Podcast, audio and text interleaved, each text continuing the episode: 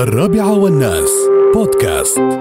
في قصة رمزية جدا وجميلة عن سد أقيم أو آه، أقيم في إحدى المناطق القروية. وهذا السد سووه من صخور صماء ضخمة من الجبال. وهذا السد يجمع وراه مئات الآلاف بل الملايين من جالونات المياه. ومع مرور السنوات وإذا بصخرة من تلك الصخور تقول لنفسها أنا صخرة أو أنا حجر في وسط هذا السد الضخم الهائل. ما لي قيمة طول هالسنين ما لي أي معنى في مكاني هذا. وجودي من عدمه.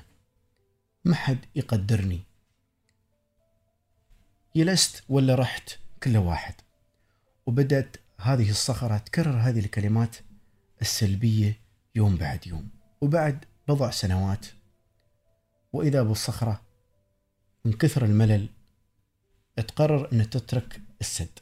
وتبحث لها عن مكان آخر يقدرونها أو أن تحصل فيه مكانتها. وتركت السد. ولكن نست أنها تركت مكانها فراغ. وهذا الفراغ أحدث شرخ بسيط في السد. ومع مرور سنوات على هذا السد بدأ هذا الشرخ يزداد ويزداد والمياه تزداد في الخروج من هذا السد. وبعد فترة زمنية انهار الجزء من جزء السد اللي طلع منه طلعت منه هذه الصخرة وانهمرت كل المياه ووقف السد وحيدا. لا منه فايدة ولا يجمع ماء ولا يفيد القرية.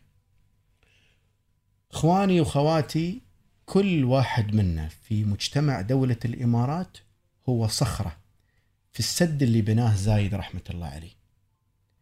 مهما كانت وظيفتك مهما كنتي تحملين من شهادة مهما كان المنصب لا تقول تربيتي لأبنائي ما بيفيد أو ذهابي للعمل مبكرا ما بيفيد. أو إنجازي لتلك المعاملة ما بيفيد. أي جهد تبذله وأي جهد تبذلينه في هذا المجتمع هو صيانة لهذا السد سد الاتحاد اللي بناه زايد رحمة الله عليه. كل واحد منكم تذكروا كل واحد منكم صخرة في سد زايد.